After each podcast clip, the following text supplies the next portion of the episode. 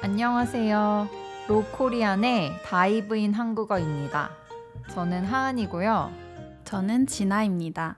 오늘도 100% 한국어로 이야기해 볼게요. 네. 오늘 주제는 한국에서 특별한 날에 먹는 음식이에요. 먼저 명절 음식에 대해서 이야기해 봐요. 한국의 가장 큰 명절이 뭐죠? 한국에서 가장 큰 명절 하면 설날과 추석이죠. 설날은 음력으로 1월 1일이고 추석은 음력 8월 15일, 가을의 딱 중간인 날이에요. 한국의 추수감사절이라고도 할 수 있죠. 네. 설날이랑 추석이 한국에서 제일 큰 휴일이에요. 그래서 음식을 엄청 많이 먹는데 그때 꼭 먹는 음식이 있어요. 그게 뭐죠? 음, 먼저 설에는 떡국을 먹어요. 떡국은 떡으로 만든 국인데 하얗고 긴 가래떡으로 만들어요. 그리고 만두를 넣기도 하는데 그거는 떡만둣국이라고 해요.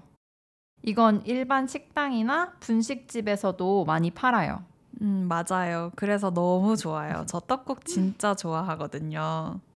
어, 한국에서는 새해가 되면 다 같이 한 살을 먹는데 떡국을 먹으면 한 살을 더 먹는다 라고 해요. 네, 그래서 떡국을 먹기 싫어하는 사람도 있죠. 한 살을 더 먹기 싫어서.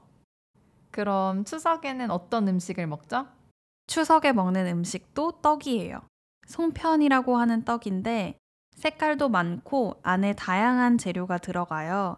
깨가 들어가기도 하고 밤이나 콩을 넣기도 해요. 그래서 여러 종류가 같이 있으면 뭐가 들어갔는지 안 보여서 약간 뽑기 하는 느낌이에요. 그리고 예전에는 송편을 집에서 만들기도 했는데 요즘은 대부분 사 먹는 것 같아요. 음, 맞아요. 그런 것 같아요. 그 다음은 뭐죠? 다음은 복날에 먹는 음식입니다. 복날은 음력 7월이랑 8월 사이에 가장 더운 기간이에요. 한국 여름이 정말 더운데 이렇게 더울 때 한국 사람들은 뭘 먹나요? 더운 여름에 한국 사람들은 주로 삼계탕을 먹어요. 삼계탕은 닭으로 만든 탕인데 인삼이나 대추 같은 몸에 좋은 재료들을 넣고 만들어요. 그래서 복날에 삼계탕 집에 가면 사람들이 막 줄을 서 있죠.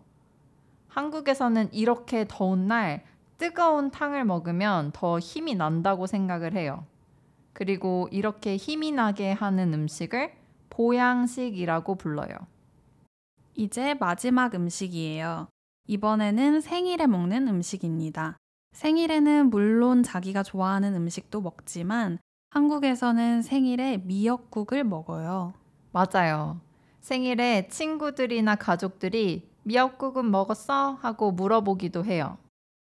원래 미역국은 아기를 낳은 산모가 먹는 음식이에요. 미역이 혈액순환을 도와주고 피를 깨끗하게 해준다고 해요. 또 전통 문화에서는 삼신 할머니라는 신한테 엄마랑 아기랑 건강하라고 미역국을 바쳤대요. 그래서 미역국이 생일과 관련이 깊은 음식이고 요즘에도 생일날 먹는 대표적인 음식이에요. 네, 이렇게 한국에서 특별한 날에 먹는 음식에 대해 이야기해 봤어요. 여러분 나라에서도 특별한 날에 먹는 음식이 있다면 댓글로 알려주세요. 시청해주셔서 감사합니다. 다음에 또 만나요. 안녕.